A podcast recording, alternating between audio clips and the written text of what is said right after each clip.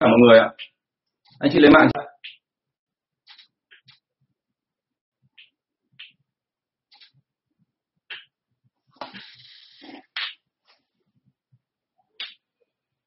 Vâng, à, tôi xin phép được chào mừng các anh chị đến với cả chương trình của tôi ngày hôm nay. À, đây là cái buổi 29 trong chương trình mà trả lời và à, thảo luận của chúng ta về về quản lý bán hàng và kỹ năng bán hàng tại Việt Nam. Và à, chương trình này phát thường xuyên từ thứ hai đến thứ sáu, từ 9 rưỡi tối đến 10 giờ tối hàng tuần. Và uh, hôm nay là buổi thứ 29 và tôi rất là mong là nhận được thêm các câu hỏi của anh chị. Uh, rất xin lỗi là vì lần trước là uh, không rõ là vì lý do gì đó mà tôi không nhìn thấy những cái mà uh, hỏi đáp của các anh chị thì rất là mong anh chị thông cảm thì uh, hôm nay chúng ta sẽ cố gắng làm sao để mà trả lời hết các câu hỏi ngay cả lần trước tôi đã bỏ phí uh, cũng như là đúng hơn là bỏ qua và và những câu hỏi lần này nữa thế thì tôi xin phép bắt đầu từ những câu hỏi lần trước à, ở đây là ờ, trong cái buổi lần trước khi chúng ta thảo luận với nhau ấy, thì à, bây giờ hiện tượng vẫn không hiểu làm sao vẫn cứ có cái hiện tượng là không nhìn được cái cái bình luận. Không rõ tại làm sao. Và thì uh, có một bạn hỏi tôi là các cách cảnh báo trước khi sa thải một người sale kỳ cựu. Thông thường là như này là chúng ta cảnh báo là để cho họ có kinh nghiệm uh, cho có họ có cái thời gian để rút kinh nghiệm. Còn nếu như trường hợp mà họ không thể rút kinh nghiệm được nữa thì mình bắt buộc phải uh, gọi là có biện pháp thế thì uh, những cảnh báo đó thì tôi nghĩ rằng là nên thẳng thắn bởi vì dù sao chăng nữa thì là những người xem kỳ cựu đã hóa hiểu chúng ta rồi và mình đã có cái thời gian để mà làm việc khá là lâu với nhau đúng không? Thế cho nên chúng ta nên có những cái mà thẳng thắn với nhau thì nó sẽ tốt hơn rất là nhiều. Và vì thế cho nên là tôi đề nghị là chúng ta nên có những cái gọi là là ừ, tương tác một cách gọi là thực tế chứ đừng có là ngại ngần trong cái chuyện này.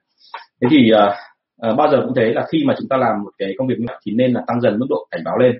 Và nguyên tắc đưa ra là thế này, là anh chị nên nói tiếp tục là nếu như anh chị làm cái động tác này thì sẽ có biện pháp gì tiếp theo?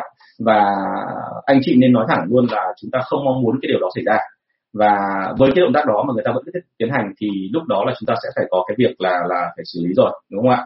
Vâng ở đây tôi bắt buộc phải bật cái màn hình máy tính lên thì mới nhìn thấy được là cái đoạn chat. Vâng chào cả nhà nhé. Chào anh Tuấn Đỗ, chào anh Lê Minh Quyết, chào bạn Chiến Phạm chào bạn Ngô Quang Việt mọi người vào khá là đông rồi. Vâng. Thế thì uh, cảnh báo là nói thẳng là như vậy và nếu như hai ba lần mà người ta vẫn không hiểu ra thì lúc đó mình nên có biện pháp. Và thực sự mà nói thì uh, tôi nghĩ rằng là nếu mà nói hai ba lần rồi họ vẫn không nghe thì lúc đấy là mình sẽ phải có biện pháp thì họ mới hiểu rằng là mình thực sự là muốn làm cái gì đó thật chứ không phải là là chuyện mà gọi là nói cho nó vui nữa. À, còn một câu nữa của anh ờ, Phan Nguyễn Bá Anh thì tôi cảm thấy rất là thú vị bởi vì thực ra là anh ấy nói đúng chứ không phải là sai đó là anh ấy nói rằng là kết quả đầu vào ra của marketing là dữ liệu đầu vào của sale. Thì uh, quả thực cái cách này đúng. Nhưng mà đúng với ai thì thường thường là đúng với cả một mô hình chuyên nghiệp. Và trong đó thì đội sale sẽ phải đi ra soát ngoài địa bàn rất là chặt chẽ và họ thường xuyên phải đi ra ngoài thu thập dữ liệu cũng như làm những cái survey. Bởi vì chỉ có như thế thôi thì họ mới lấy được cái thông tin và lấy được những cái dữ liệu về cho đội sale. Và sau khi họ nghiên cứu xong thì họ sẽ đúc kết lại thành những cái cái gọi là tạm gọi là cái uh, thông tin và gốc. Và lúc đó thì bọn tôi mới tiến hành dựa trên những cái nhận định của họ về thị trường để thành những chương trình khuyến mại. Uh, cái thời kỳ mà tôi làm liên doanh thì cái việc này diễn ra thường xuyên và uh, nó có một điều và thường xuyên xảy ra đấy là những người mà xuất phát từ độ sale và marketing thường thường là hay có cái chuyện mà trao đổi giữa hai bên tức là hay rotate giữa các vị trí. Tức là đôi khi có những anh chị làm ở marketing một thời gian sau đó muốn ra thị trường thì họ sẽ chuyển sang sale để làm việc. Và ngược lại các bạn ở bên sale ấy cũng thỉnh thoảng muốn là thay đổi một chút công việc thì sau khoảng hai ba năm nếu như họ đủ trình độ có thể lên được marketing thế thì uh, cái việc đó diễn ra thường xuyên và bọn tôi có trao đổi với nhau rất là chặt chẽ và bọn tôi có số liệu có thống kê đàng hoàng. À thế nhưng mà đấy là cái điều xảy ra ở công ty liên doanh. Còn các công ty Việt Nam thì sao? Uh, chúng ta có thể đặt ra một câu hỏi và có thể thấy ngay là cái lần cuối cùng ấy mà marketing của các anh chị ra ngoài thị trường và tương tác với khách hàng một cách trực tiếp là lần nào rồi? Và các bạn marketing đấy có đủ số liệu hay không để mà ra quyết định? Đó thế thì đấy là hai cái mà thông thường là marketing của Việt Nam mình đặc biệt với công ty mà SME công ty nhỏ vừa thường thường ít khi làm và vì ít khi làm như vậy, cho nên thông điệp nó sẽ không có được từ phía khách hàng. Và vì thế khi đưa ra bọn đưa ra đội chơi bọn tôi thì rất khó để mà có thể là biến nó thành chương trình cụ thể. Và đó chính là lý do tại làm sao mà đôi khi bọn tôi phải làm ngược lại. Tức là đội sale thường thường là phải lấy số liệu, lấy thông tin từ phía khách hàng. Tất nhiên là bọn tôi cũng không thể nào lấy theo cái kiểu thống kê, theo kiểu chặt chẽ như các công ty liên doanh được. Bởi vì như đã nói với anh chị, một lần lấy số liệu như vậy, bọn tôi phải lấy hàng nghìn mẫu, nó mới ra được số liệu chuẩn. Và phải có bản câu hỏi chuẩn, nó mới ra được cái thông tin thực tế nó là cái gì xảy ra. Nhưng mà SME thì không có đủ nguyên uh, gọi là gì nhân lực vật lực để làm chuyện đó là một. Và cái thứ hai quan trọng hơn là cũng không có đủ tiền và đủ thời gian để làm chuyện đó. Bởi vì nếu như họ làm tất cả những chuyện đó thì ngay lập tức sẽ có một câu chuyện xảy ra tiếp theo là là nó gọi thế nào? Tức là anh chị dung là sẽ thường xuyên có cái chuyện là thời gian nó qua mất và không còn dịp để mà mà mà đưa chương trình ra. Thế thì uh, với cái việc đó thì mình thấy này là SME bắt buộc phải liều cơm các mắm tức là họ phải làm một cái thứ nó rất là đơn giản. Tức là họ đánh giá theo kiểu định tính tương đối một chút thôi. Và thông thường cái định tính này thì bắt buộc là những người sếp phải đứng ra để mà triển khai chứ không thể nào là nhân viên được. Bởi vì nếu mà nhân viên làm ấy, thì các bạn ấy sẽ làm một tình trạng là nó không được hoàn toàn chính xác. Bởi vì nhân viên thường họ nhìn theo góc độ của họ thôi. Nhưng còn quản lý là những người dày dặn kinh nghiệm hơn họ mới nhìn ra được vấn đề và sau đó họ tổng hợp lại. Thì cái đó nó hơi ngược một tí nhưng nó lại chuẩn xác. Tức là khía cạnh nào đó mình chấp nhận được và mình đưa cái đó lại cho cái ờ, đội marketing. Và từ đó đội marketing sẽ đưa chương trình của họ. Và lúc đó thì bọn tôi mới triển khai ra thành chương trình của sale thế thì cái cách làm hơi khác một tí và đó chính là rất cảm ơn anh và anh đã có câu hỏi này thì tôi nói luôn là nó có sự khác biệt ở chỗ đó. À, tiếp theo có một bạn hỏi như thế này. À, khách thì muốn làm với mình nhưng khi chào thì luôn ép giá vì hiểu thị trường sản phẩm thật giả lẫn lộn và họ có thể lấy cớ để bắt mình giảm thêm thì làm thế nào? Ờ, cái này bao giờ cũng vậy có rất nhiều người chỉ có hỏi tôi qua inbox là sản phẩm của tôi rất là tốt ai phải công nhận là sản phẩm rất là hay. Thế nhưng mà uh, làm thế nào để mà khiến cho khách hàng phải thừa nhận cái đó mà không ép mình về giá.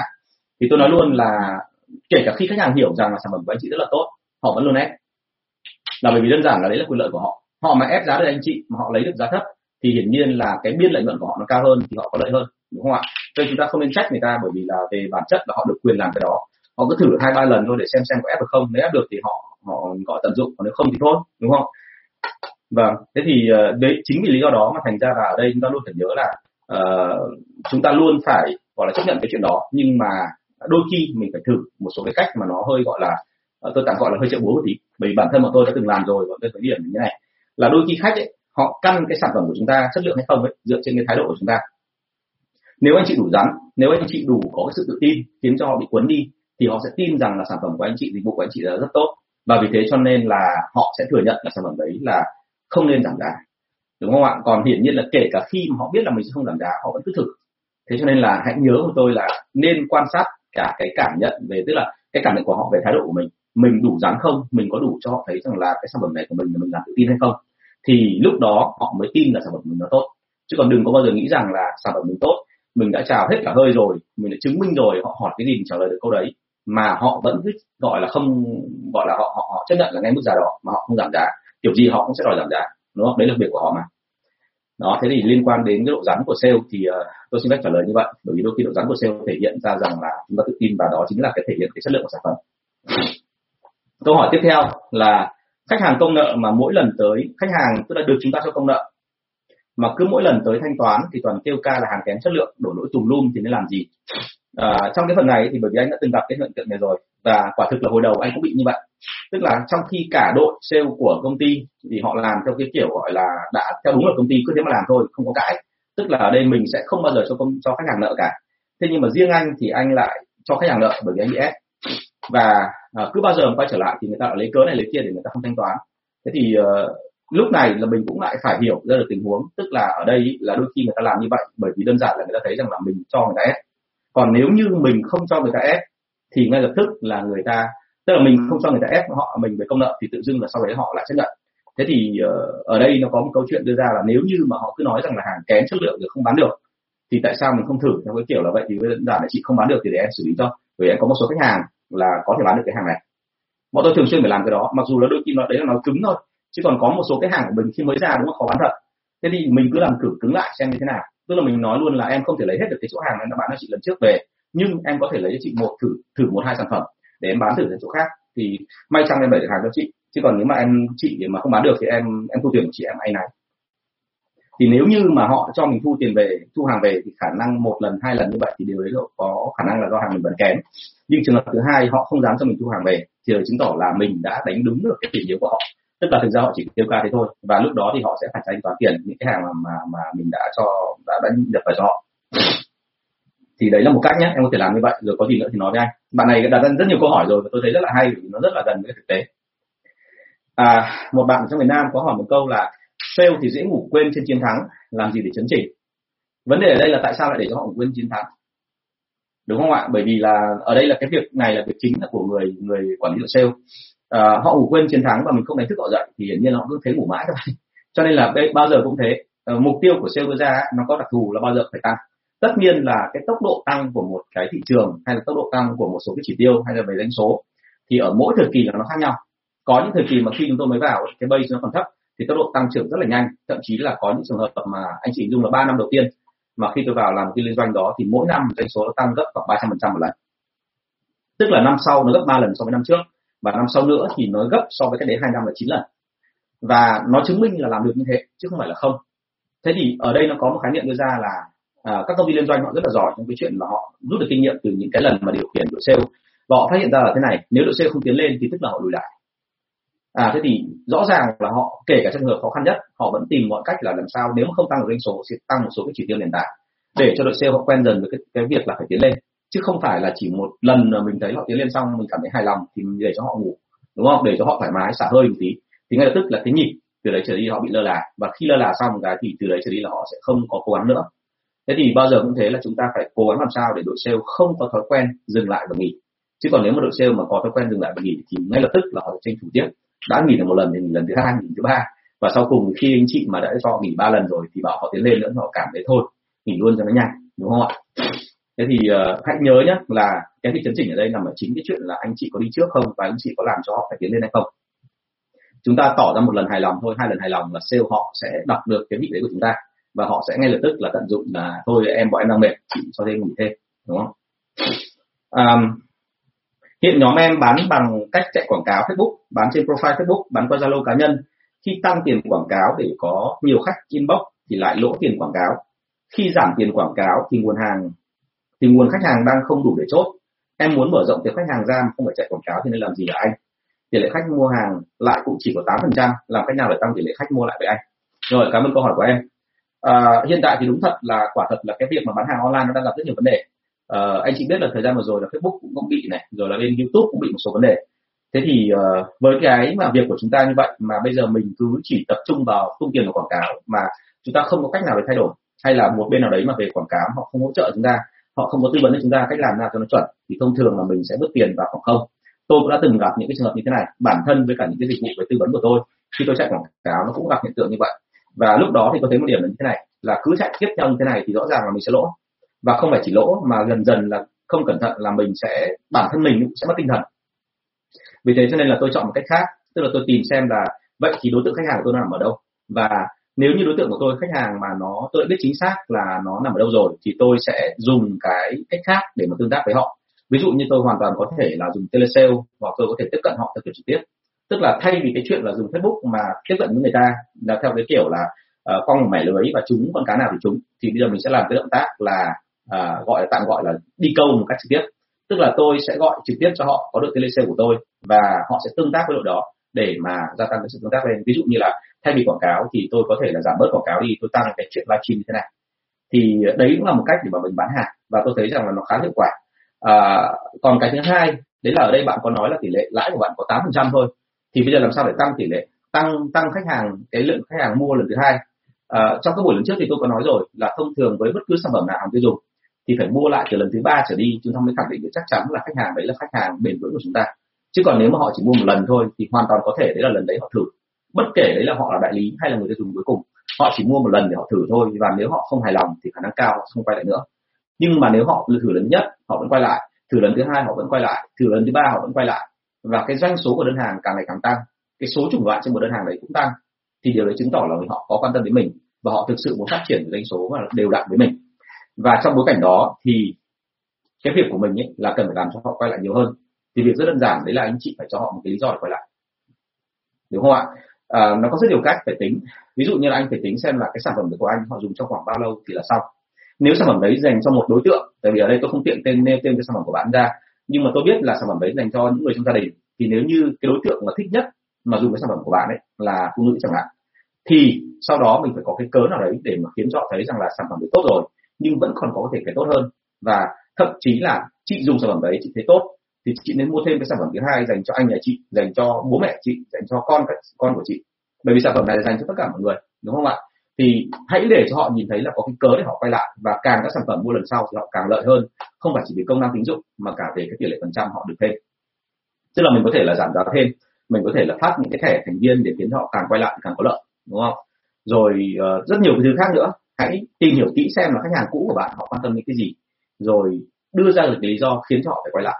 Thì đấy là việc của người sale bán hàng của chúng ta thế thì uh, đấy là những cái câu mà trước đây là buổi trước là tôi đã bỏ lỡ bởi vì là không nhìn thấy cái phần mà chat ở dưới Facebook khi mà uh, livestream. Mọi người tiếp tục uh, uh, đặt câu hỏi trong Facebook nhé bây giờ tôi đã nhìn thấy rồi nhé thành ra là có chuyện gì thì mọi người đặt cho tôi ở đây câu hỏi cái. Chào bạn Lê Tăng Nguyễn nhé vâng chào bạn Nguyễn Thị Thị Dung. À, câu hỏi số 2 của buổi ngày hôm nay chính thức là câu hỏi số 266 đấy là câu hỏi mà anh chị thấy rồi là tôi có đưa vào trong cái phần quảng cáo của buổi livestream tối nay đấy. Câu hỏi là như thế này là khi thăng chức cho anh em nhanh quá thì rất dễ thành tiêu binh. Nhưng còn để lâu cho họ thì cho họ chứng tỏ năng lực rồi mới được lên thì họ lại nản em nên làm gì để không bị rơi vào hai tình trạng ở trên? Tức là đây là một người sếp hỏi tôi. Thì câu hỏi đưa ra là, là như vậy. Thì thực ra về bản chất là như này. Lâu hay mau ấy, là tùy theo cảm nhận từng người. Đúng chưa ạ? Và uh, vì thế cho nên đấy chúng ta không thể nào mà đợi đến lúc nào khách hàng nhân viên lại bảo là cái này lâu quá hay cái này lượng mau quá mà cái việc của chúng ta là ngay từ khi mới vào là mình đã phải ngồi xuống và đưa ra một cái lộ trình thăng tiến nhân viên. Và cái lộ trình thăng tiến đấy ở rất nhiều công ty mọi người hay nói rằng là thời gian bao lâu thì em mới được lên cấp tiếp theo. Mọi người quên mất một điểm là lên được cấp tiếp theo thì cần phải có đạt chỉ tiêu gì. Chứ không phải là cứ sống đông lão làng là à, em yên tâm em cứ vào đây khoảng 3 tháng là kiểu gì em sẽ lên được cái cấp là trưởng phó phòng hay là là trưởng nhóm. Không phải như vậy.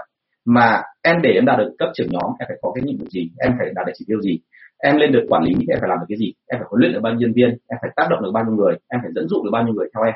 Đúng không vâng chào bạn kim xuyến nhé youtube. Mọi người rất chịu khó cả. vâng. Thế thì ờ, với cái đó thì mình vạch được lộ trình rõ ràng và sau đó rồi thì căn theo cái đó mình sẽ thấy ngay là là bao lâu thì có một cái cuộc tập dượt để mà lên được vị trí cao hơn. Thế thì với cái đó thì đồng thời nữa là nhân viên sẽ hiểu rằng là trong quá trình đó thì phải từ từ phát triển cái kỹ năng của mình như thế nào và họ sẽ chịu khó học hỏi họ sẽ hỏi mình liên tục là như anh ơi như vậy em còn thiếu cái gì nữa?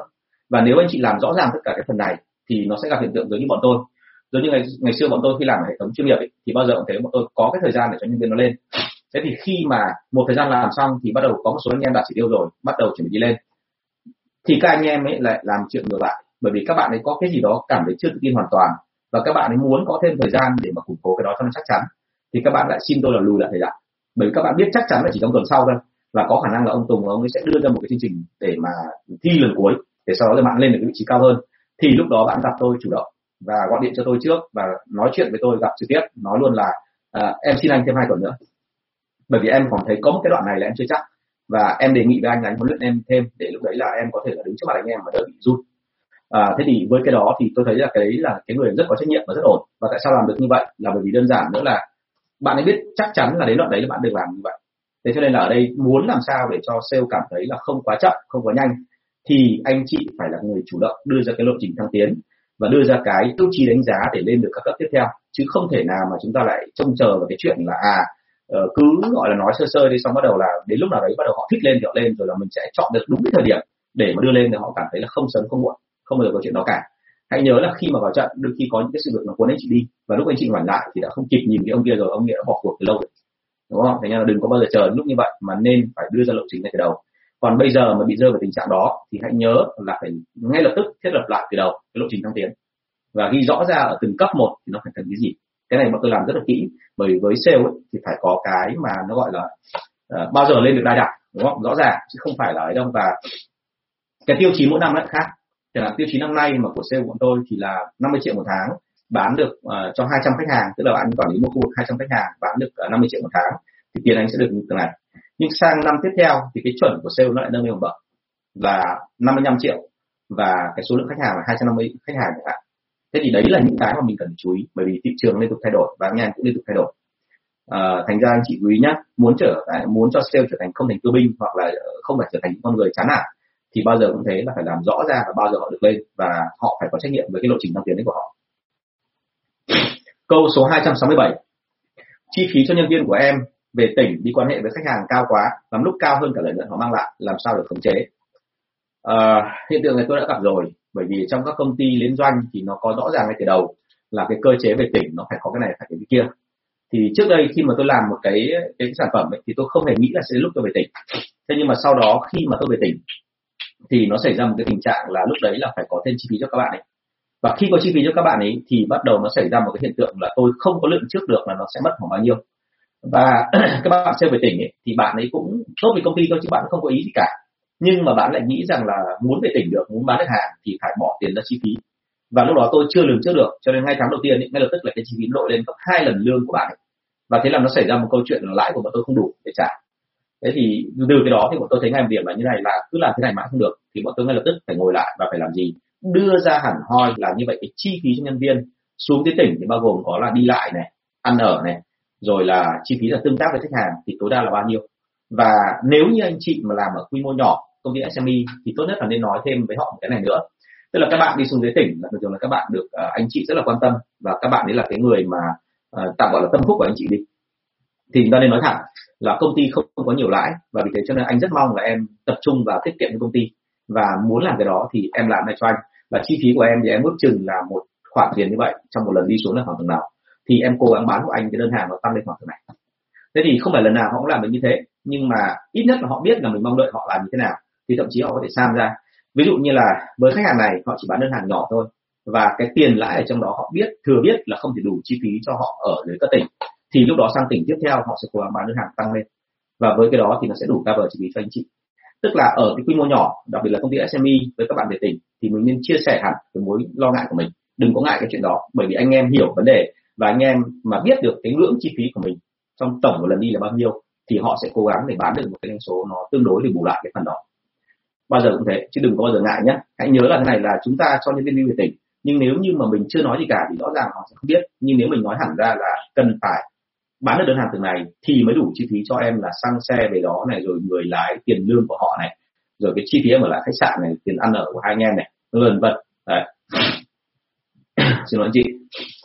À, thì mình nên nói rõ ra và đừng có ngại. À, nhưng có cái điều này cũng buồn cười tức là ờ, với công ty SME thì thông thường là các anh em ấy, bởi vì chơi thân với nhau cho nên là ở càng công ty SME thì càng khó áp dụng. Bởi vì cứ áp dụng cái luật này phát cái định chế một cái thì có khi anh em lại ngồi quay ra bảo là công ty thì có mấy người đâu, mà sao bây giờ anh lại đối xử theo kiểu giống như người ngoài?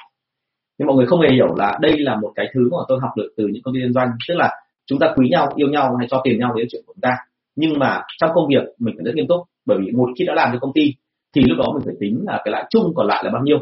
Chứ còn nếu mà không có lãi như vậy mà mình cứ gọi là chi phí đi rồi đến ngày nào đó tự dưng là uh, cây khế nó sẽ cho quả ngọt thì thì sẽ khó lắm đúng không? Không tính được ngày đó đâu. Và vì thế cho nên là cố gắng làm sao ngay từ đầu nói thẳng luôn khó khăn của công ty khi mà chi phí nó cao như thế này thì mọi người thông cảm nhé um, có rất nhiều trường hợp khác thì lại có thêm một cái này để cũng đau đầu.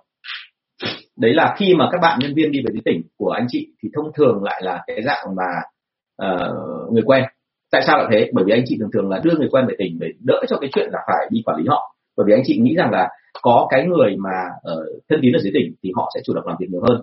Nhưng mà chính bởi vì người thân tín như vậy thành ra anh chị rất ngại trong cái chuyện là khoanh vùng về doanh số hay khoanh vùng về về cái chi phí. Và thế là cuối cùng là người ta bán bao nhiêu thì là việc của người ta. Chi phí bao nhiêu mà anh chị, anh chị cũng chấp nhận. Trả và anh chị hy vọng là trong tương lai là người ta sẽ có thể bù lại.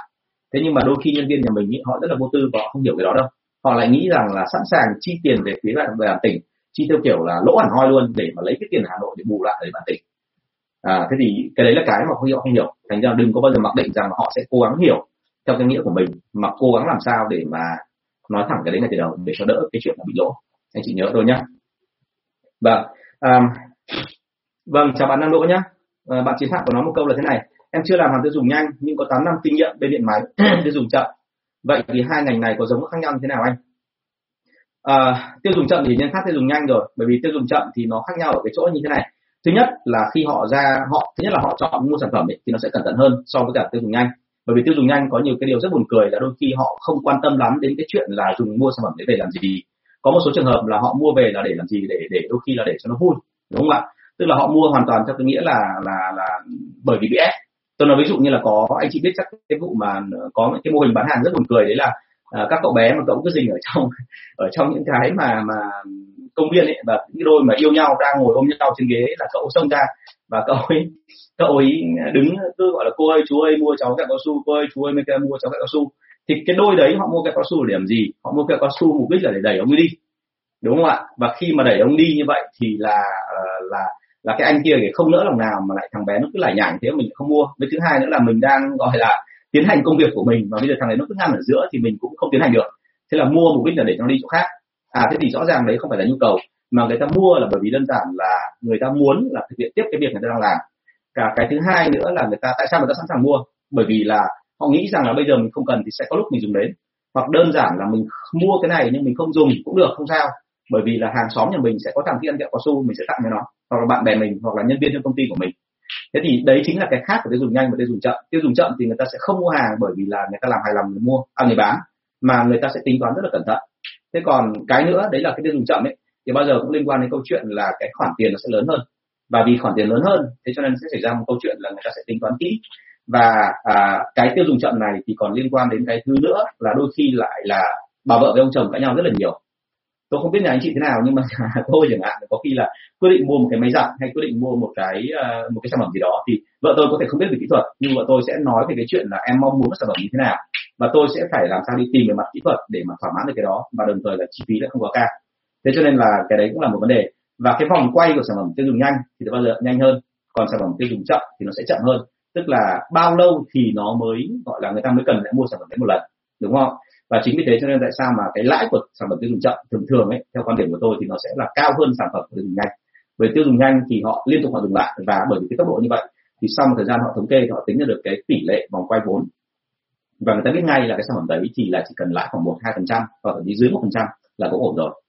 À, ví dụ như bọn tôi đã từng được tham khảo một cái nhà phân phối của P&G bên, bên ờ, ở bên Malaysia ở cái thủ đô ờ, cái gì Manila à, đúng không? Của Philippines cái của Manila xin lỗi thì uh, họ có một cái cái vòng quay mà cái tỷ lệ lãi nó rất là thấp tỷ lệ lãi đâu có à, nếu ở bên Hà Nội lúc đó là nhà phân phối được khoảng độ 5 đến 6 phần trăm thì bên kia họ chỉ được đâu có tôi nhớ không nhầm là thậm chí 0.8 phần trăm đúng không? Nếu mà theo tỷ lệ đấy thì là thấp hơn cả lãi ngân hàng.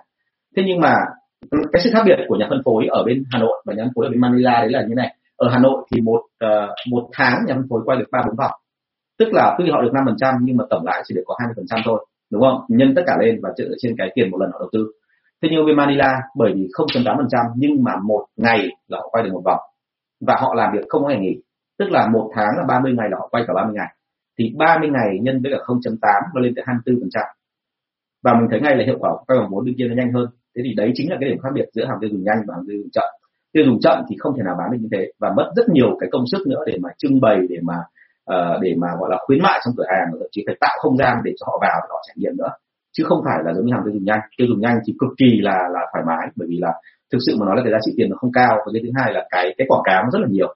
Ờ, cái tiền mà anh chị hình dung là bình thường nếu sản xuất hàng tiêu dùng nhanh ra thì cái, cái tiền lãi nó rất là cao. Nó cao không kém gì hàng tiêu dùng chậm cả. Thế nhưng mà trong cái khoản tiêu dùng nhanh đấy họ phải mất đến hơn một nửa đó mất chỗ quảng cáo và truyền thông rồi tại vì là thực ra tiêu dùng nhanh là nó thứ nhất là nó nổi tiếng là một nhưng cái thứ muốn đẩy nhanh cái tốc độ lên thành ra là với cái đó thì thành ra là là là cái chi phí nó rất là lớn và cuối cùng cái lãi cuối cùng của họ thành ra nó còn không đáng bao nhiêu cả. À, thế thì cái sự khác biệt nó ở chỗ đó. Thế còn cái thứ hai nữa là em cũng phải trả lời cho anh là em đang làm vị trí nào. Với thứ hai là em em phát triển cái cái kênh nó ở đâu rồi là cái sản phẩm của em là phù gì nữa thì rồi nó sẽ ra được câu chuyện khác. Chứ còn thì tiêu dùng nhanh tiêu dùng chậm ngay cả từ cái tên thì đã thấy nó khác nhau rồi đúng không ạ? Cái sự khác biệt nó rất là rõ. À, câu hỏi số 268 các bạn kỹ thuật bên em rất dành sản phẩm. Nói là khách hàng thích mê ngay có nên cho họ đi bán không anh? Ờ, cái này thì em nên thử nhé. Bởi vì các bạn kỹ thuật thì đúng là rất là dành sản phẩm. Và như tôi nói lần trước ấy là có nhiều bạn mà bởi vì hiểu sản phẩm cho nên bạn rất yêu sản phẩm.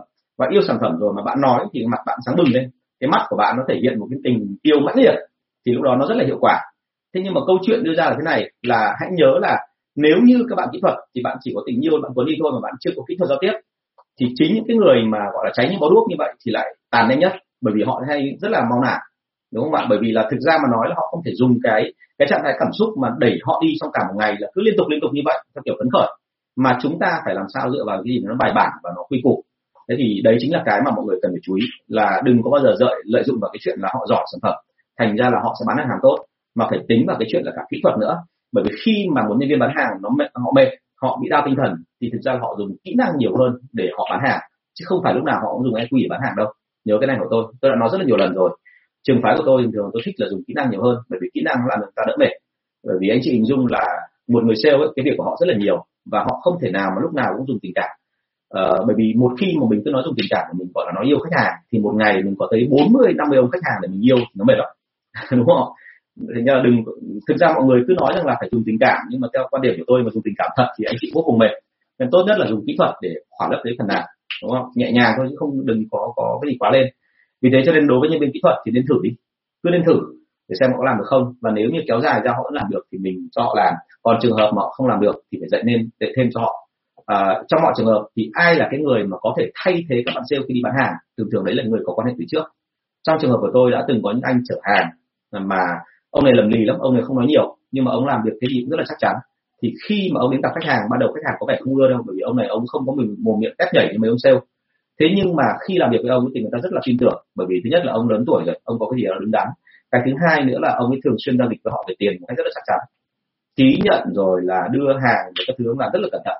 Thì khi mà thiếu nhân viên, tôi đôn ông lên làm bán hàng, thì hiển nhiên thôi là ông đâu có nói gì về kỹ thuật. Ông chỉ đến ông nói là à chương trình có cái này à chương trình có cái kia nhưng bởi vì người ta tin ông rồi thành ra người ta không hỏi về kỹ thuật nữa và người ta tự chọn đơn hàng. Và đã có những tháng mà liên tục hai ba tháng liền là ông trở thành người bán hàng giỏi nhất công ty tôi doanh số gấp hai gấp ba lần người khác. Thế cho nên là chúng ta hãy nhớ là trong cái quá trình mà mà thay đổi thì thường xuyên sẽ xảy ra chuyện đó. Thì mình mình nên có cái động tác mà mình nên thử để cho các bạn khác vào cuộc. À như vậy chiến phạm nó đang từ à, đang từ C, C leader lên SN và lên ASM đúng không? Muốn thử sức bên tiêu dùng nhanh muốn thử sức bên tiêu dùng nhanh thì anh thấy là là sao đấy ạ? Sao lại thấy mỗi cái đầu của tôi là thế nào? Chúng ta có nhìn thấy không? Sao lại có hiện tượng gì lạ này? Vâng ạ. À, hàng tiêu dùng nhanh thì à, liên tục là phải bổ sung các kiến thức của sản phẩm mới bởi vì là không thể nào mà chúng ta chỉ có giữ nguyên kiến thức ở ban đầu được. Rõ ràng mỗi ngành hàng một cái khác nhau và cái thứ hai là quy trình tiêu dùng nhanh rất là khác.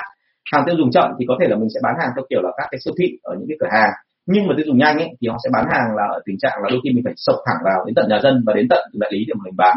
Thì như vậy là bọn em sẽ phải đi rất nhiều và em phải tương tác với người ta và em phải nhanh chứ không thể nào chậm được đâu. Và thứ hai là áp lực hàng tiêu dùng nhanh thì nó rất là lớn nhé như anh nói lúc trước ấy là là liên tục là là là cứ thế là là là là, là nó tăng được doanh số lên mà tăng các chỉ số lên chứ không bao giờ dừng lại cả. Vâng. Vâng bạn dung mai trung có hỏi một câu là thế này. Em đến cửa hàng tạp hóa chào hàng khách từ chối khéo chị bận lắm đây vẫn ở trên facebook và youtube vẫn nhìn được nhé mọi người nhé. Khách từ chùa khéo chị bận lắm hàng dạng này nhiều rồi chị không có chỗ để. Có cách nào xử lý tình huống này không ạ? Để vẫn cố thuyết phục được khách hàng mình đưa ra biện pháp gì để khách quan tâm tới sản phẩm của mình. Ok rất quan tâm rất cảm ơn câu hỏi của em. Thế như em cũng là hàng tiêu dùng nhanh giống như anh ngày xưa. À, hãy nhớ này là cái uh, tỷ lệ chốt mà của khách hàng trực tiếp thì nó cao hơn hẳn. Tức là cái cái, cái cặp trực tiếp ấy, nó cao hơn hẳn so với cả cái tỷ lệ chốt đơn hàng theo kiểu telesale. Và nó cao hơn tỷ lệ chốt đơn hàng theo kiểu online bởi vì là uh, mình giao tiếp trực tiếp này thì bao giờ mình cũng phải ảnh hưởng lớn hơn và người ta có cái cảm giác cảm nhận để mình nó rõ ràng hơn. Thế thì khi mà đến cửa hàng tạp hóa mà em gặp những cái câu là bận rồi là hàng này nhiều rồi không có chỗ để thì hãy nhớ là cái đấy là cái phổ biến ở trong cái ngành hàng của chúng ta. Ai cũng nói như thế thậm chí họ sẽ nói câu là như này là hàng này hàng mới quá đúng không ạ? Nhưng mà nếu mà suy logic mình thấy ngay là hàng nào chả có thời gian làm hàng mới. Phải có hàng mới phải có thời gian làm hàng mới thì sao nó mới trở thành hàng cũ chứ? Đúng không ạ? Cho nên là những cái câu đấy nó chỉ là câu cửa miệng thôi và quả thực là họ ngại. Mà tại sao lại ngại? Là bởi vì đơn giản là họ không muốn quản lý thêm nữa. Cái khổ nhất của các đại lý bây giờ là thực ra là vẫn muốn tiền, nhưng mà không muốn quản lý thêm và rất sợ là mang công mắc nợ. Tức là kể cả khi mà hãng không đòi tiền, nhưng mà mình nhận cái hàng đấy vào, mình lại để ở trong quầy của mình mình lại mất thêm một khoản nữa là cái tiền để lưu kho, rồi tiền phải trả nhân viên để để hàng ra. Rất nhiều thứ như thế. Thì mình thấy ngại. Vậy thì cái việc của em là gì? Việc của em là nên ngồi lại với người ta, đừng có tập trung vào công việc, mà nên tập trung vào tấn công cá nhân tức là theo kiểu tôi gọi là tấn công cá nhân, xin lỗi anh, chị đừng hiểu như thế nhé và đây là dùng tạo thiện cảm để cá nhân. Tức là tạo thiện cảm với khách hàng để khiến cho họ cảm thấy rằng mình rất yêu quý họ. Đầu tiên là như thế đã. Và sau đó hỏi thẳng với họ luôn là, như thế nào thì anh chị mới chấp nhận hàng mới của em vào cửa hàng của anh chị? Và tìm hiểu ra được cái điều kiện đó rồi, thì từ từ là tương tác với người ta để cho người ta hiểu rằng là mình rất muốn làm ăn lâu dài với họ. Và nếu có điều kiện, em nên làm gì? Nên đứng ở ngay trong cửa hàng đó, lấy cái hàng của mình bán cho khách trực tiếp để cho anh chị thấy là thực ra bán hàng này nó không khó và khi bán hàng này không khó thì họ sẽ cảm thấy là ừ bùi tai, nhận thằng này vào, đúng không ạ? Nhận cái hàng của thằng này vào, cứ để đấy xem như thế nào. Và mình liên tục phải đi quay đi quay lại cái cửa hàng đó để cho họ tính nếp. Và đôi khi mình không để ý đâu, nhưng mà họ quan sát mình hai, ba lần, họ thấy rằng mình nói những câu nào đó để khách hàng mua, họ lặp lại câu đó thì tự nhiên là thành công. Ok không ạ? Thầy nhớ chị lưu ý tôi cái phần này nhé đừng có bao giờ nghĩ rằng là bán hàng là dễ đâu, bán hàng cực kỳ khó, đặc biệt với hàng tiêu dùng. Hàng tiêu dùng thì bây giờ cái sự cạnh tranh nó rất là khủng khiếp. Cái thời ngày xưa chỉ cần ký gửi cái là xong thôi, nhưng mà đến thời của tôi thì ký gửi nó hoàn toàn là vô nghĩa đấy thì bây giờ là chúng ta sẽ thường xuyên gặp hiện tượng như vậy. Thì em làm thử cái đó nhé rồi là nếu như mà còn có khách hàng họ phản ứng cái gì nữa thì báo lại cho anh xong mình sẽ tương tác thêm. À, một bạn là bạn Ngọc Lưu ạ có hỏi một câu là thế này. Đội sale bên em đang gặp tình trạng là tháng 2 công ty làm chương trình khuyến mại cho các hệ thống đại lý thì sale bán tương đối tốt. Những tháng sau dừng chương trình khuyến mại thì sale lại xin chương trình khuyến mại cho đại lý. Nếu không duyệt xin thì cảm giác không bán được hàng mà duyệt thì lợi nhuận công ty không còn nhiều thì xử lý thế nào ạ? À, đây tháng hai công ty làm chương trình thương mại hệ thống đại lý thì sẽ bán tương đối tốt. Tức là ở đây rất dễ có khả năng xảy ra anh không biết chắc chắn nhé tại vì ở đây nó không phải liên quan đến câu chuyện là yếu tố mùa của em nữa. Vậy thì em bán hàng là ở trong tháng 2 là tháng 2 là mùa bán điểm cao điểm của em hay là hay là cái tháng khác? Hay là bây giờ khi mà dừng khuyến mại lại thì đồng thời đúng cùng nghĩa với cả cái chuyện là đây là mùa thấp điểm của bọn em đúng không? Nhưng mà có một khả năng đấy là khi mà bọn em cho uh, khuyến mại cho sale thì cái việc bán hàng nó trở nên dễ dàng. Và mình duy trì cái đấy tương đối lâu tức là hơn 2 tuần hoặc là hơn 10 ngày thì bắt đầu xảy ra hiện tượng là từ đấy sale cảm thấy là sao? Cứ phải có khuyến mại thì mới bán được hàng. Và họ cảm thấy là bây giờ mà dừng khuyến mại cái thì tự dưng là họ hết cả cái nguồn để mà hy vọng và họ cảm thấy chán. Tại sao lại chán? Bởi vì là có khuyến mại phải bán nhẹ nhàng hơn bao nhiêu, đúng không? Về nhà lại còn có thời gian đi chơi. Chứ còn bây giờ mà tự dưng lại cứ phải hùng hục hục mà bán hàng như bình thường thì rất là một là mệt. Thế thì phải tìm hiểu xem là thực sự họ bán được còn nhờ cái gì. Và cái thứ hai là ở đây nó có một câu chuyện như thế này. Là ở đây này uh, anh đọc cái thấy em điểm là sao? Tức là khi mà mình đưa ra nhìn khuyến mại anh có cảm giác là bọn em chưa dành trên khuyến mại đấy với cả cái mục tiêu họ có thể đạt được. Ví dụ mức lãi của mình không không một mức lãi của một cái mặt hàng không bao giờ là quá nhiều cả bao giờ nó cũng có một giới hạn nhất định nào đó.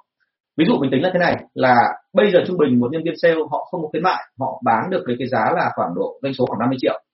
Thì khi mà mình khuyến mại 5% thì cái doanh số lên tăng lên thành 70 triệu thì lúc đó mình mới đủ tiền chi phí để mình trả những khuyến mại và công ty còn một chút lãi. Thì ngay lập tức lúc đó là mình phải quy định là mỗi nhân viên sale là khi có khuyến mại các bạn phải tăng lên 70 triệu. Còn các bạn bán dưới 70 triệu thì các bạn sẽ không được chạy những khuyến mại đó. Hoặc thậm chí các bạn còn bị phạt vào cái lương ấy. Thì lúc đấy mọi người mới bắt đầu cố gắng bán hàng. Và cái thứ hai là người bán đúng cái định hướng công ty. Còn trong cái câu hỏi của em thì anh có cảm giác là mình chưa giảm được cái chỉ tiêu của doanh số đấy với chỉ khuyến mại thành ra em giảm thử nhá. Bởi vì ở đây em nói rằng là uh, sợ là lợi nhuận công ty không còn nhiều thì ở đây hiển nhiên thôi là bởi vì không tính thì mình sẽ không biết được. Cho nên là nếu như mà khuyến mại có thì doanh số phải tăng. Và chúng ta nhờ cái số tăng đó để mình bù lại khoản lỗ cái khoản mà mình mất tiền đi do do khuyến mại. Thì nếu như anh tính được cái đó rồi thì hãy đưa gì khuyến mại chứ đừng có đưa theo cái kiểu là đấy có khuyến mại anh em bán đi. Thế là bắt đầu là ông nào cũng nhảy ra bán nhưng mà doanh số không tăng hoặc doanh số tăng một tí rồi thì không đủ thì rõ ràng là mình sẽ lỗ rồi đúng không ạ? Vâng, anh Hoàng Việt Dũng có hỏi là đối với sản phẩm vô hình như tư vấn thiết kế nội thất, thiết kế nhận diện thương hiệu thì nhân viên nên tập trung vào đâu từ đầu? À, vì bản thân đặc thù ngành nghề này ngoài hồ sơ năng lực và các sản phẩm làm đã làm thì sau khi khách hàng chốt sale thì mới bắt đầu triển khai ra sản phẩm được. À, tư vấn thiết kế nội thất, thiết kế nhận diện thương hiệu thì hãy nhớ một điểm là như thế này là cái sản phẩm đó, cái chất lượng nó nằm ở đâu? Thì cái chất lượng nó không có một tiêu chuẩn chung. Chúng ta công nhận không ạ? Bởi vì là có người thì nhìn vào cái thiết kế đấy kêu là đẹp, có những người bảo luôn là cái đấy không đẹp thế cho nên cái khó nhất của chúng ta đặc biệt là với những người mà làm về cái nghề nghệ thuật nó hơi đá sang nghệ thuật như kiến trúc sư hoặc thiết kế nội thất ấy, đấy là thế này là chúng ta bắt buộc phải tìm hiểu xem là trong cái đầu của khách hàng ấy thì cái bộ tiêu chí của họ thế nào là đẹp. Ví dụ tôi thích cái đẹp là bởi vì đơn giản là tôi thích là những cái thứ mà công năng tính dụng cao tức là cái chất liệu nó không cần quá xịn nhưng mà cái công dụng của nó chẳng hạn một cái ghế salon là phải đủ cho cả gia đình tôi là nhảy đến đấy nằm nằm với nhau ờ, ươn ngoài với nhau ở đấy để mà xem phim đúng chưa thì tôi sẽ cần một cái salon dạng to và nó mềm và nó lại không làm nóng lưng khi xem phim. Thế còn với người khác thì họ lại không thích cái salon kiểu hiện đại như vậy. Họ thích những cái gì đó cầu kỳ, như là gỗ nó phải xịn, rồi là phải rồng phượng, rồi uốn lượn, rồi là nó phải trông gọi là từ xa nhìn thấy phát thiết rồi. Thế thì với bản thân tôi tôi không thích cái đó, bởi vì thực ra cái đó nó không tiện dụng. Gỗ thì cứ tì vào phát mà ngồi xem phim đau hết cả lưng. Nhưng mà anh ấy thì lại thích ngoài cổ và anh thích kiểu đấy. Đúng không ạ? Thành ra là với cái thiết kế thương hiệu của chúng ta thì đầu tiên phải tìm hiểu xem là với họ như thế nào được gọi là đẹp có rất nhiều cái sản phẩm mà tôi thấy rằng là cái nhà thiết kế rất tâm huyết và đưa ra nhưng mà lại không hợp với cả bộ tiêu chí của người ta. Thì ngay lập tức người ta coi là xấu đúng không ạ? Có rất nhiều bạn đã từng bán tranh ở trên phố hàng trống ấy, bán tranh của các họa sĩ. Thì bạn nói với tôi là thế này là khi khách hàng mà tây ba lô họ đi qua họ xem tức là tây của những cái người mà họ hay gọi là đi du lịch theo kiểu bụi thì vào trong cửa hàng tây ba lô không phải ai cũng nghèo đâu nhá có nhiều người rất là giàu. Và khi họ vào trong phòng tranh để họ xem thì cái cô đấy đứng ở trong phòng tranh và giới thiệu cho người ta là bức tranh này rất là đẹp bởi vì cô học đại học mỹ thuật công nghiệp cô hiểu được là bức tranh nào là đẹp. À thế nhưng mà với khách hàng thì họ lại không thích cái đó. Họ lại cứ chú mũi vào mấy cái bức tranh mà vẽ theo kiểu rất sáo. Ờ, trong nghệ thuật nó gọi là rất là sáo và dẫu vất. Tức là lúc nào cũng có cầu thêm hút lúc nào có mấy cái bóng áo dài đi qua đi lại lúc nào cũng thấy hoa sen rồi lúc nào cũng thấy là, ờ, bầu trời hòa bình ngát xanh rồi là bố đôi chim bồ câu này nọ. Thế nhưng mà với họ thì cái đó là họ cần. Thế cho nên là họ mua cái đó. Thế còn cô kia thì cô rất bức xúc cô nói với tôi là tại sao mà em tập trung vào những sản phẩm mà chất lượng cao thì người ta lại không mua? Thế thì hãy nhớ một câu là này, người nào cầm tiền thì người ta có lý, đúng không ạ? Thế cho nên là chúng ta phải làm những cái sản phẩm nó hợp với người ta, chứ đừng có bao giờ bắt người ta phải theo ý mình. Đấy, thế thì cái à, cái đội mà làm về nghệ thuật, họ khổ nhất, họ khổ tâm nhất là về cái đó, và đồng thời cũng khó bán hàng nhất là vì cái đó. Được chưa thì tôi thấy cái điểm đấy là cái điểm mà chúng ta cần phải làm rõ. Và anh chị hãy nhớ điểm như thế này, là bản thân anh chị, vốn là nghệ sĩ, thành ra anh chị cái tự ái rất là cao. Đúng không ạ? Anh chị mà cứ thấy ai bị chê ai chơi sản phẩm của mình mà chơi theo kiểu hơi thô một tí là anh chị gọi là phát khùng lên và anh chị cảm thấy là không muốn nghe nữa. Thế thì khi mà chúng ta là nghệ sĩ nhưng chúng ta lại phải dính vào nghề bán hàng thì anh chị nên xem lại cái đó. Bởi vì cái nghề bán hàng là cái nghề mà chúng ta phải chịu trận nhiều sau đó rồi mới thuyết phục khách hàng được theo ý mình. Nhớ tôi cái đó chứ còn gì. Ờ, tôi vào rồi tôi cũng đã từng gặp trường hợp như anh tôi biết như vậy và có thể chia sẻ với anh những ngoài điều, điều như vậy.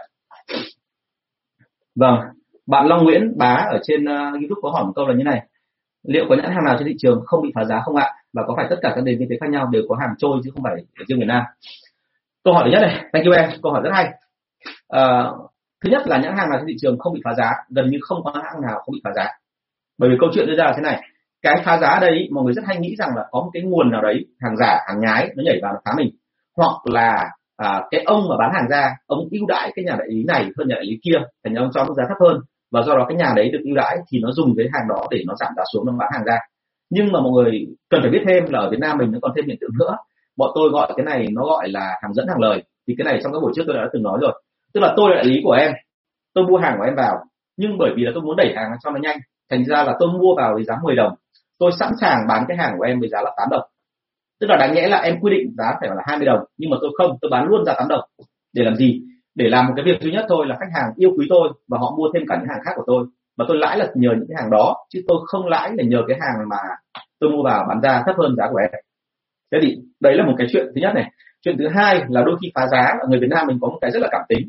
Tức là một khi là thù thằng nào thì sẽ bán phá địa bàn của thằng đấy đúng chưa ạ? Thậm chí trong công ty cũng thế, là có những cái vụ mà như kiểu là thậm chí là ông giám đốc này ghét ông giám đốc kia là để nào cũng sẽ tìm cách là ghi một ít hàng mà trước khi có khuyến mại lớn vào một cái đại lý nào đó. Xong bắt đầu là khi mà ông giám đốc kia bắt đầu là hết hàng khuyến mại rồi thì bên này bắt đầu tung cái hàng khuyến mại ra và bán theo kiểu là giá sập sàn luôn, giá theo kiểu trừ thẳng vào sản phẩm luôn, không có tính khuyến mại nữa. Thì lúc đấy là bắn phá nhau. Thành ra là cái đấy là một cái cảm tính vô cùng luôn và vì thế cho nên là hiện tượng phá giá thì rất khó để chặn. Và ngay cả nước ngoài cũng thế. Nước ngoài thì họ có luật, nhưng mà thực ra mà nói là có một số trường hợp là kể cả là chứng từ hóa đơn thì vẫn đàng hoàng như ai, nhưng mà vẫn có hiện tượng xảy ra. Nhá, thành ra rất là khó tránh thì thành ra là trên thị trường là chúng ta phải cố gắng làm sao mà nếu mà anh chị là quản lý anh chị là giám đốc anh chị phải cố gắng làm sao khống chế được cái chuyện đó dùng cả lý cả tình để mà khống chế chứ không bao giờ có thể dùng được luật đâu. Bởi vì là cái luật mở thị trường thì anh chị biết rồi là cứ càng có nhiều ổ khóa thì lại càng có nhiều cách phá khóa. Thế cho nên là ở đây là mình không đừng có bao giờ mong đợi rằng là mình sẽ không bị phá. Sẽ trường hợp đấy xảy ra nhưng cái quan trọng là làm thế nào đúng không? Ví dụ trong ngành dược chẳng hạn thì ờ, tôi có nói hôm trước ấy, là khi mà à không sáng nay trong cái lớp của tôi ở trên online luôn luôn có một trường hợp xảy ra đấy là uh, khi tôi tung hàng nào đấy vào thị trường thì tôi cấm tuyệt đối nhân viên của tôi giai đoạn đầu trong khoảng 3 đến 6 tháng là không được phép tung hàng lên trận thuốc. Bởi tôi biết là các ông ở trận thuốc là chuyên gia phá giá. Cứ mua lô lớn đúng không ạ? Và lãi thậm chí không một phần trăm thôi là bắt đầu đẩy hàng ra rồi rồi. Bởi vì mục đích của các ông là để làm sao mà khiến cho các đại lý dưới tỉnh phụ thuộc vào ông ấy. và từ đấy trở đi là các ông ấy thấy nguồn hàng này có lợi và tin sái cổ là ông này hàng gì kiểu gì sẽ rẻ nhất hà nội. Thế là lên mua là lên mua ở đấy chứ không mua ở chỗ khác nữa để người ta giữ được khách hàng mà đấy thì thường thường là bán phá giá kiểu đó.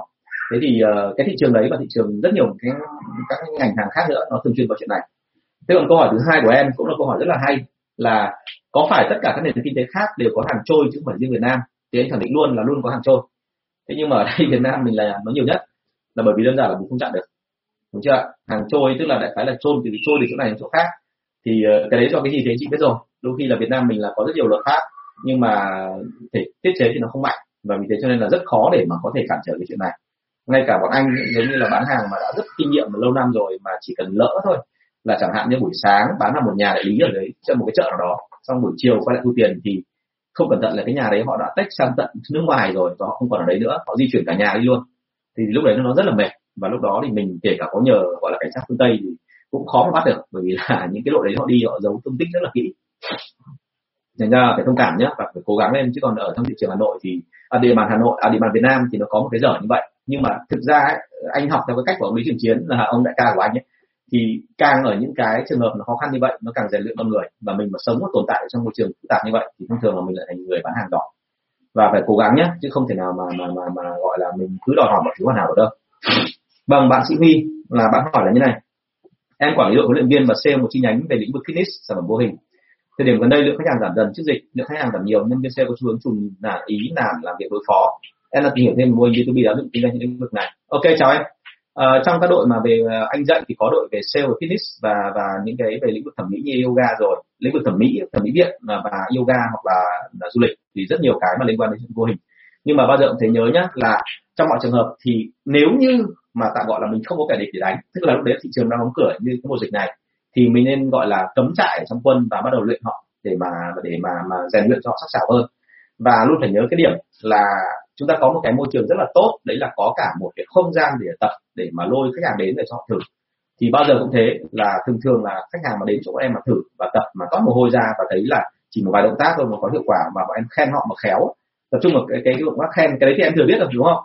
Anh em chia sẻ một số cái để mà mình cùng cùng giống nhau thôi thì sau mùa dịch nó sẽ là cái dịp để quay trở lại. Và rất may là hôm qua thì như là chúng ta thấy rồi là bắt đầu mọi thứ nó bắt từ từ quay trở lại rồi. Tôi rất là mong mọi thứ nó nó trở lại. Mặc dù tôi biết là nó sẽ khó mà giống như là trước tết. Vâng bạn uh, nguyễn hình đua có hỏi câu này là em là quản lý tự sale bất động sản. Mà các sale không chịu khó làm việc mà cứ chờ hết lương cứng thì nhảy việc qua đơn vị khác. Có cái nào để sale bất động sản không? À, quản lý sale bất động sản thì hơi giống một cái mô hình mà người ta gọi là gọi là bắt cóc bỏ đĩa đấy là quản lý cộng tác viên. Bởi vì là thực ra mà nói bất động sản đến bây giờ ấy, là công ty của em là còn được trả lương cứng đấy chứ còn một số công ty mà họ nổi tiếng thậm chí họ không có lương cứng đâu và họ tính ở trên cái chuyện là hoàn toàn là cái lãi của căn nhà để tạo ra. Thế thì với quản lý xe bất động sản thì phải nói thật luôn là đến bây giờ ở Việt Nam mình à, chỉ có mô hình ở Việt Nam mình có cái kiểu bán bất động sản như thế à, tức là ở đây là nó nó thẳng luôn là họ dựa vào cái mối quan hệ cá nhân. Và chính cả những ông chủ của những cái sàn hay là của những cái người mà tham gia vào quá trình bán hàng bất động sản thì họ có những cái mối quan hệ riêng và vì họ lấy được những khoản lãi riêng. Và bán như vậy thì thực ra mà nói là là anh chị biết rồi là nó không thể nào mà cạnh tranh đằng đằng thẳng giống như ở những cái thị trường bán bất động sản khác. Thế cho nên là thực sự mà em bảo là bây giờ làm sao để mà chờ hết lương cứng nhờ có vị khác thì chắc là chỉ có một cách thôi. Mà cách này thì anh thấy là nhiều người đã từng làm rồi tức là bao giờ cũng thế trong cái bối cảnh mà nó rất nhộn nhạo như vậy thì phải tìm hiểu xem là những cái người muốn nhảy như vậy họ cần cái gì. Và thông thường ví dụ như là thông thường là họ sẽ làm cái động tác là uh, nó gọi là thế nào? Tức là mình sẽ trong quá trình mà mình không bán được hàng như vậy hoặc là mình đang mình đang cảm thấy là thị trường khó bán thì mình sẽ làm một cái động tác rất đơn giản thôi là mình sẽ uh, dạy họ về kỹ năng và cố gắng làm sao mài ra trong khoảng thời gian đó để mà giữ họ trở lại. Bởi vì họ nhiệt tình và họ nhìn thấy là mình dạy kỹ năng và rất là chuẩn thì thông thường họ sẽ ở lại lâu hơn thế nhưng mà đấy là khả năng cao là như thế, nhưng mà vẫn có những đối tượng mà thậm chí họ không ở lại. Đúng không ạ? Bởi vì là một khi đã không thích rồi thì, hoặc là đơn giản là họ lợi dụng được cơ chế công ty, họ cảm thấy rằng là nó có vấn đề gì đó thì họ sẽ muốn dừng thôi, cái đấy khó mà tránh được. Vâng chào anh sơn, lâu lắm mới gặp anh. Cái vụ kia có chứ hả anh? Cái vụ mà đo kia anh có rồi thì anh bảo em nhá. Bây anh vào đây hỏi em cái này. Đáng nhất anh phải trả lời cho em xem là đã có cái kia chưa đấy. Bởi vì là em nói thật là em, thời gian vừa rồi là em đã cố gắng chạy cái cái hàng kia nhưng mà bây giờ phải có cái thước đo kia thì em mới làm được chứ không thì khó lắm. À, bệnh gì là bệnh nani và truyền nhiễm của sale hả thầy? À, bệnh nani của sale và truyền nhiễm của sale đấy là ờ, cái bệnh mà nó gọi là vô kỷ luật hoặc là bệnh mà rất là mau nản và nói thật với anh chị là có thêm cả bệnh nữa hay nói xấu số lưng. Mà tại sao lại thế? Bởi vì anh chị phải thông cảm với nghề sale họ có một cái như thế này. À, sắp có rồi đúng không ạ? Vâng cảm ơn anh. Bởi vì có một cái thì em còn tung ra được chứ không thì em đã tìm ra một số đối tượng nữa nhưng mà em em không có cái gì để chứng minh cả đâm rất là khó thế thì uh, cái việc ở đây là như thế này là uh, anh ấy hỏi là một là nani tức là cái bệnh thường xuyên có thì tại sao lại thế? Bởi vì sale ấy một ngày họ ra ngoài đường họ gặp không biết bao nhiêu cái lời mà uh, tạm gọi là nhận xét tiêu cực rồi là những cái lời mà căng thẳng với họ. Thành ra là khi mà họ bị ăn đòn như vậy thì họ nhiều khả năng là sẽ muốn chút cái bực dọc đấy của mình vào cái chỗ nào đó. Và khi bực dọc như vậy thì họ sẽ họ sẽ chút sang cái mà đối tượng gần nhất.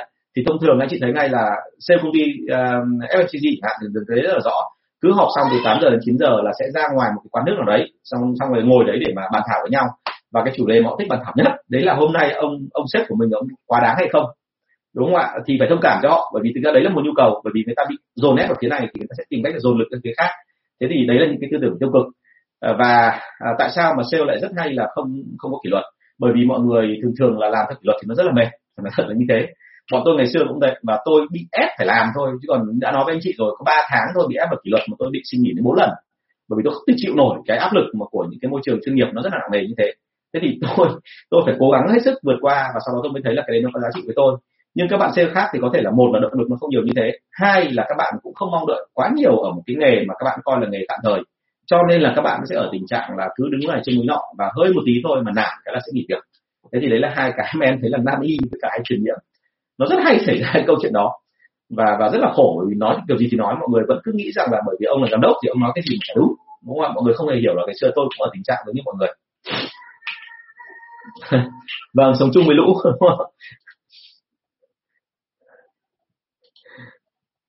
vâng anh sơn là một người mà đang có một cái à, một cái dự án đầu tư rất là hay. Vâng. sao ra lại khóc thế ở việt? Kỷ luật là đúng mà. Nhưng mà kỷ luật bây giờ muốn tạo dựng cả một đội mà chưa quen kỷ luật thì phải từ từ, chứ không thể nhanh được đâu. Đúng không? Phải cố thôi.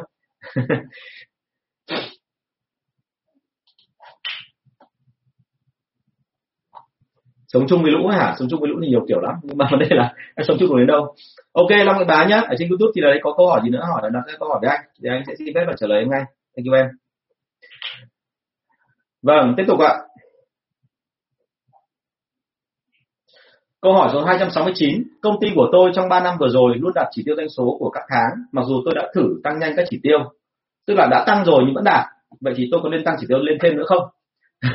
tức là đây là anh chị đã thấy một hiện tượng nó hơi buồn cười là mình tăng mà mình cứ tưởng nó không đạt được cuối cùng vẫn đạt đúng không ạ thế thì ở đây chỉ có thể có một khả năng thôi là anh chị nên xem lại các chỉ tiêu của anh chị khả năng cao là lúc bắt đầu ấy, anh chị để cái điểm xuất phát nó quá thấp và thứ hai nữa là anh chị đã không nắm được tình hình là trên thị trường đang diễn ra điều gì. Có rất nhiều lý do để một thị trường nó tăng trưởng. Đôi khi một lý do rất buồn cười đấy là nhà phân phối của đối thủ đã dừng phân phối. Đúng không? Bởi vì họ đang mâu thuẫn với cả bên bên bên nhà cung cấp thì họ tạm thời dừng một hai, hai thời gian thôi là tức anh chị nhảy vào anh chị chiếm ngay địa bàn. Hoặc là đơn giản là cái sản phẩm mà nó đang bị về của đối thủ nó về nhưng mà nó đang bị thiếu hàng. Có một thời gian là bị gọi là hàng lấy hàng nhập khẩu. Mà thời gian vừa rồi dịch covid nó như thế thành ra là không kịp để kịp. Trong khi hàng của chúng ta tuy là hàng chất lượng không bằng giá cả lại còn hơi cao một tí nhưng mà bởi vì họ không có gì để bán cả thì họ phải để sang hàng chúng ta bán. Thành ra là anh chị phải tìm hiểu rất kỹ. À, phần lớn những cái người mà hỏi câu này đấy là do chúng ta không có khả năng để mà biết được thông tin trên địa bàn đang xảy ra chuyện gì. Thành ra là lời khuyên đưa ra là anh chị có hệ thống nhân sự ở dưới địa bàn rồi nhưng anh chị luôn phải tìm hiểu thêm hoặc thậm chí phải theo những ngách khác để tìm hiểu xem cái thị trường của người ta làm ấy, người ta làm có tốt hay không. Và vì thế cho nên tôi rất là ủng hộ cái chuyện là giám đốc thì nên thỉnh thoảng là xuống địa bàn đấy để xem tình hình như thế nào đúng không? Thì đấy là cái câu trả lời tôi cho cái câu hỏi này nhé vâng ạ. Thì nhưng mọi người có câu hỏi tiếp đúng không ạ? Ok. Nói chung là vâng đấy, thì bạn đua với cả bạn chiến phạm thì đều biết là cái hàng hàng bất động sản thì bây giờ là nhảy, gọi là như cóc luôn này nhá. Nó khó lắm. Anh em bây giờ mình chỉ có một cách là dùng tình cảm hoặc dùng kiến thức để mà giữ họ lại thôi. Nhưng vấn đề chính là họ có cảm thấy là cái đấy là mình thực sự đưa cho họ là có giá trị không? Hay là chỉ coi là đây đấy cũng chỉ là một cái thứ để gọi là ờ, bánh vẽ để ăn tạm đúng không? Thì thì nó chưa chắc đã là hiệu quả. Ok. Thì nên tăng chỉ tiêu anh chị nhé ở câu hỏi số 269 sang câu hỏi số 270 vậy là chúng ta đang tiến dần đến câu hỏi 300 rồi ạ. Rất nhiều câu hỏi hay. Hôm nay em gặp ông khách chia sản phẩm của em giá rẻ quá, không xứng tầm với ông ấy nên không mua. Ông ấy nói thật hay là đang nói đều em ạ? Có một số sản phẩm như vậy thật tại vì là người ta mua sản phẩm đó là cho một người yêu thương của người ta. Ví dụ như là chẳng hạn như là à, tôi mua cái sản phẩm gì đó cho bố mẹ tôi thì không cần tôi muốn mua cái đồ mà gọi là với tôi chẳng hạn thì tôi thấy là mua đồ để cũng được không cần phải xịn lắm. Thế nhưng mà tôi mua cho ông già bà già tôi thì kiểu gì tôi cũng phải cố gắng mua đồ xịn đúng không? Hoặc là ông cụ nhà tôi chẳng hạn giày rất quý thằng con trai tôi bởi vì nó rất giống tôi. Thế cho nên là uh, khi mà tôi mua cho nó một cái tông đơ để tôi cắt thì thường tôi mua một cái tông đơ rất là rẻ tiền thôi tôi không cần phải quá xịn thế nhưng mà cụ ông nhìn thấy là cụ ông rất không hài lòng, mặc dù cụ bây giờ về hưu rồi, cụ lương hưu không phải quá cao, nhưng mà cụ ngay lập tức ra ngoài cũng mua một đồ rất xịn cụ về cho cháu nội của cụ. Thì đơn giản là với cụ thì thằng bé đấy nó là nguồn sống bây giờ, nó là cái mà cụ dồn hết cả tâm huyết yêu thương vào. Bởi vì là ông con cụ thì nó quá là là bất quy tắc rồi, thành ra là đôi khi là cụ thấy thằng cháu cụ nó đẹp và nó cụ muốn làm sao để dạy nó cẩn thận hơn ông con của mình, là ví dụ thế. Tôi nói vui vậy thôi, chứ còn thực ra bao giờ cũng vậy, là mình dành cho những người yêu thương mình thì bao giờ mình cũng muốn là dành những cái nhiều cái là tốt nhất và vì thế là anh chị thấy ngay là các phụ nữ mà họ đi mua đồ trẻ con ấy, thường rất rất khi mặc cả. Bởi vì ở đấy họ luôn có cảm giác là nếu mà mình mặc cả thì cái lương tâm của mình với cả con nó như thế nào đúng không? Cho nên tại sao mà các anh chị mà kinh doanh về cái ngành hàng mà của cho trẻ con như kiểu tã bỉm thường thường là tôi nghĩ là lại khá ổn. Dạ. Bạn Phan Giang có đặt câu hỏi là xây dựng hồ sơ khách hàng trong sale cần lưu ý cái gì? À, hồ sơ khách hàng trong sale thì có rất nhiều cái cần phải tính nhưng mà bao giờ cũng thế hồ sơ khách hàng là cả phải dày lên theo thời gian. Tức là một khi em đã lập hồ sơ khách hàng rồi thì đừng có bao giờ dừng lại ở cái chuyện là chỉ có vài thứ về công việc của họ mà phải hỏi họ kỹ hơn về cái chuyện đời sống tình cảm của họ sở thích của họ công việc của họ. Và càng ngày càng hiểu rõ hơn những cái mà thích thú trong đời sống cũng như là mối lo lắng của họ trong cuộc sống thì lúc đó mình mới có thể tác động được họ nhiều hơn. Bởi vì hãy nhớ là càng làm lâu thì khách hàng càng giống trở nên một người bạn của mình được không ạ? Vâng bạn hạnh nguyễn bảo là tôi đánh rơi. Vâng đối với mặt hàng không có thương hiệu thì làm cách nào để khách nhớ đến mình, ngoại trừ giá thật tốt? Em phải trở thành người có ích hay là có ý nghĩa trong mắt của họ? Đúng không ạ? Với khách hàng nam thì em phải luôn trở thành một cái đứa gọi là chịu khó học hỏi từ anh ấy bởi vì anh rất giỏi, anh rất tài. Còn với khách hàng nữ thì em phải trở thành một người bạn và em thấy là chị là cái người mà em có thể học được rất nhiều về nữ công gia tránh học về cách make up. Cho em hỏi là bộ váy đấy của chị chị mua ở đâu mà đẹp thế ạ? À? và em tập như thế nào để có được cơ thể đẹp như chị? Ví dụ thế chẳng hạn, đúng không? Thì hãy nhớ nhá là ở đây muốn trở thành giá trị trong mắt khách hàng là anh chị nên tác động vào mặt cá nhân đừng có tác động vào mặt công việc. Vâng à, bạn ờ, sĩ huy có hỏi một câu là em đang tìm hiểu về sale B2B và lĩnh vực fitness để gia tăng doanh số mà hiện tại em đang mông lung không biết bắt đầu từ đâu. Vậy thì đầu tiên là thế này em phải cho anh biết là thông tin là em định bán B2B là bán cho những công ty kiểu gì. Tức là chúng ta phải liệt kê hết toàn bộ những cái công ty dạng B2B mà mình có thể bán được vào. Đúng không ạ? Sau đó rồi thì mình phải tìm xem là vậy thì những hãng khác những cái đối thủ của em ấy nó đã làm trò gì rồi? Đúng chưa và nhớ một điểm là như thế này là khi gia nhập một thị trường thì đừng có bao giờ nghĩ rằng là mình phải làm cái gì đó quá đặc biệt. Nguyên tắc của anh đưa ra ấy, là đôi khi làm giống như những cái gì người ta đang làm nhưng mà làm tốt hơn. Đúng chưa phải thật đơn giản thôi thì lúc đó mình mới tồn tại được. Nguyên tắc đầu tiên là phải tồn tại đã. Tồn tại xong rồi thì mới có thể sau này mình mới bán hàng tăng lên. Ok không ạ? À ok bạn Nguyễn Luân có hỏi là em mới học kỹ năng bán hàng em cần học thêm những gì để trao dồi kỹ năng bán hàng? À, một trong những thứ em cần trao dồi đấy là làm sao mà cái năng lực của em càng ngày càng tốt lên trong mắt khách hàng. Và vì thế cho nên là cái lời khuyên đưa ra ấy, là muốn học cái gì thì rất đơn giản thôi. À, mỗi sau một cuộc bán hàng ngồi nghĩ lại xem mình nên bán thế nào để mà thay đổi cho cái cái cuộc bán hàng đấy nó tốt hơn. Và cái thứ hai nữa là luôn phải nghĩ đến cái chuyện là tìm hiểu xem nhu cầu thực sự của khách hàng nó đang thay đổi như thế nào hãy nhớ là ở mỗi giai đoạn nhu cầu khách hàng thay đổi theo một kiểu khác nhau. Và cái điều vô cùng đau đau khổ đối với người bán hàng ấy là liên tục sẽ có một cái trường hợp là cứ khoảng 3 tháng đến 6 tháng họ thay đổi sở thích một lần. Đó thì như em phải liên tục phải tìm hiểu về cái đó nhá. Và học từ ai thì học từ đồng nghiệp, học từ sếp của mình, liên tục phải có câu hỏi với họ, học từ chính khách hàng của mình. Như buổi trước có người hỏi anh là anh giỏi nhất về cái gì thì anh anh thì anh không dám nói là anh giỏi nhất về cái gì, nhưng mà thực sự là anh thấy là cái mà nó hữu ích nhất cho anh là anh liên tục đặt các câu hỏi bởi vì khi mà anh có những câu hỏi mới với khách hàng, những câu hỏi rất là các cớ, rất là buồn cười, nhưng mà mọi câu hỏi đó đặt ra mà khách hàng trả lời thì mình lại hiểu thêm một cái khía cạnh của khách hàng. Và do vậy mình thuyết phục họ tốt hơn. Và nói luôn là cái này nó tốt ở đâu? Nó tốt cho cả bán hàng B2C và B2B chứ không bao giờ nó dừng lại chỉ ở cái khách hàng B2C nhá, thành ra là nên liên tục rèn luyện cái đó. Và hãy nhớ là cái người bán hàng ấy, thì cái kỹ năng của họ chính là công cụ để kiếm cơm. Được chưa thành ra là chúng ta phải rèn luyện chính bản thân chúng ta, chứ không phải người khác đâu. Rồi, cảm ơn em. Vâng cảm ơn bạn sĩ huy. Nhá, có gì nữa thì là cứ nói với anh để nếu mà có được thì mình sẽ trao đổi với nhau. Chứ còn thì chúng ta không phải là anh có câu hỏi tất cả mọi câu câu trả lời cho tất cả mọi câu hỏi đâu. Nhưng mà ờ, sau mỗi cái câu hỏi của bọn em thì anh sẽ đi tìm hiểu và lúc đó thì chúng ta sẽ có câu trả lời mà anh nghĩ là nó sẽ tương đối một tí và chúng ta đều học được một cái gì đó từ những câu hỏi như vậy. Vâng à, bây giờ là 10 giờ 28 rồi. Chắc tôi xin phép trả lời nốt câu nữa xong là mình sẽ dừng chương trình ở đây. Um, bên công ty em bán sản phẩm dịch vụ cái đây câu số 271 à, bên công ty em bán sản phẩm dịch vụ. Cái này khó mà nói trong một câu mà người ta hiểu hết được. Làm sao để khống chế được các bạn việc bán hàng của các bạn sale? Tức là làm sao để khống chế được cái việc mà sale đào tạo educate đúng không? Educate thị trường với người khác. Vì mỗi bạn lại kêu mình có kiểu riêng để bán hàng. Ok. Chính bởi vì cái lý do là em có kiểu riêng mà thành ra là chúng ta không có một đội ngũ làm việc hoàn chỉnh. Vậy thì cái việc đầu tiên ấy em cần để cho nói rõ luôn là thế này là ok. Thế thì cái kiểu riêng của các ông là kiểu gì? Và nếu cần thì em cho đội đấy cãi nhau một trận đi, xem là cuối cùng là kiểu nào sẽ là ổn nhất trong cả đội. Đúng chưa và kiểu ổn nhất sẽ là thuộc về những người bán hàng được nhiều nhất. Và chúng ta sẽ học ra cùng một kiểu, thậm chí là nếu như họ không chấp nhận cái kịch bản em đưa ra để bán hàng, thì em yêu cầu họ ngồi và tự nghĩ ra và thống nhất với nhau một cái trình bán hàng riêng. Và từ đấy trở đi là phải bán hàng giống nhau. Bởi vì chúng ta là một đội. Bởi vì chỉ có như vậy thôi thì tôi mới so sánh được bạn A bạn D xem bạn nào bán giỏi hơn. Và khi nào bạn không bán được hàng, tôi mới quay trở lại tôi hỏi thứ một. Tôi biết là bạn sai ở chỗ nào ok không? Chứ còn đừng có bao giờ để cho người ta nói cái câu là bởi vì cái kiểu của em nó rất là khác, em rất là đặc biệt. Nhưng mà hỏi em đặc biệt ở chỗ nào thì cuối cùng là địa ra được hai câu là em rất cá tính. Đúng không? Và em rất thẳng thắn và cá tính. Và thế thẳng thắn là như thế nào? Thế thì hóa ra là nói ra thì hóa ra giống hệt cái ông bên cạnh. Thế còn cá tính như thế nào thì không biết cá tính của mình là gì. Thì như vậy đấy là cái cách để mà trốn việc thôi, đúng không? Thành ra là một khi họ có cái lời mà nói ra là mình có kiểu riêng thì cứ hỏi thẳng họ là kiểu riêng kiểu gì. Nhớ nhá. Cái này của anh phải xử lý rất là nhiều nên là phản ứng nó phải rất là nhanh. Vâng, thì à, đến bây giờ cũng là 10 rưỡi rồi, cái thời gian cũng đã hết. Thì à, rất cảm ơn các anh chị đã theo dõi và tôi mong rằng là chúng ta có cái kỳ nghỉ cuối tuần vui vẻ. Và một lần nữa cảm ơn các anh chị rất là nhiều cho sự đóng góp của anh chị trong ngày hôm nay và tôi rất là mong nhận được thêm các câu hỏi từ phía anh chị. và mọi thông tin à, liên hệ đến cái lớp bán hàng của tôi cũng như các buổi livestream này và liên quan đến cả cái câu chuyện mà hỏi mang tính chất là nó hơi cá nhân hóa một tí thì mong anh chị liên hệ với cả người hỗ trợ của tôi là bạn Thắm số điện thoại là 077 576 2194 077 576 2194 vâng cảm ơn các bạn rất là nhiều à, một lần nữa cảm ơn các bạn và xin phép là chào và hẹn gặp lại.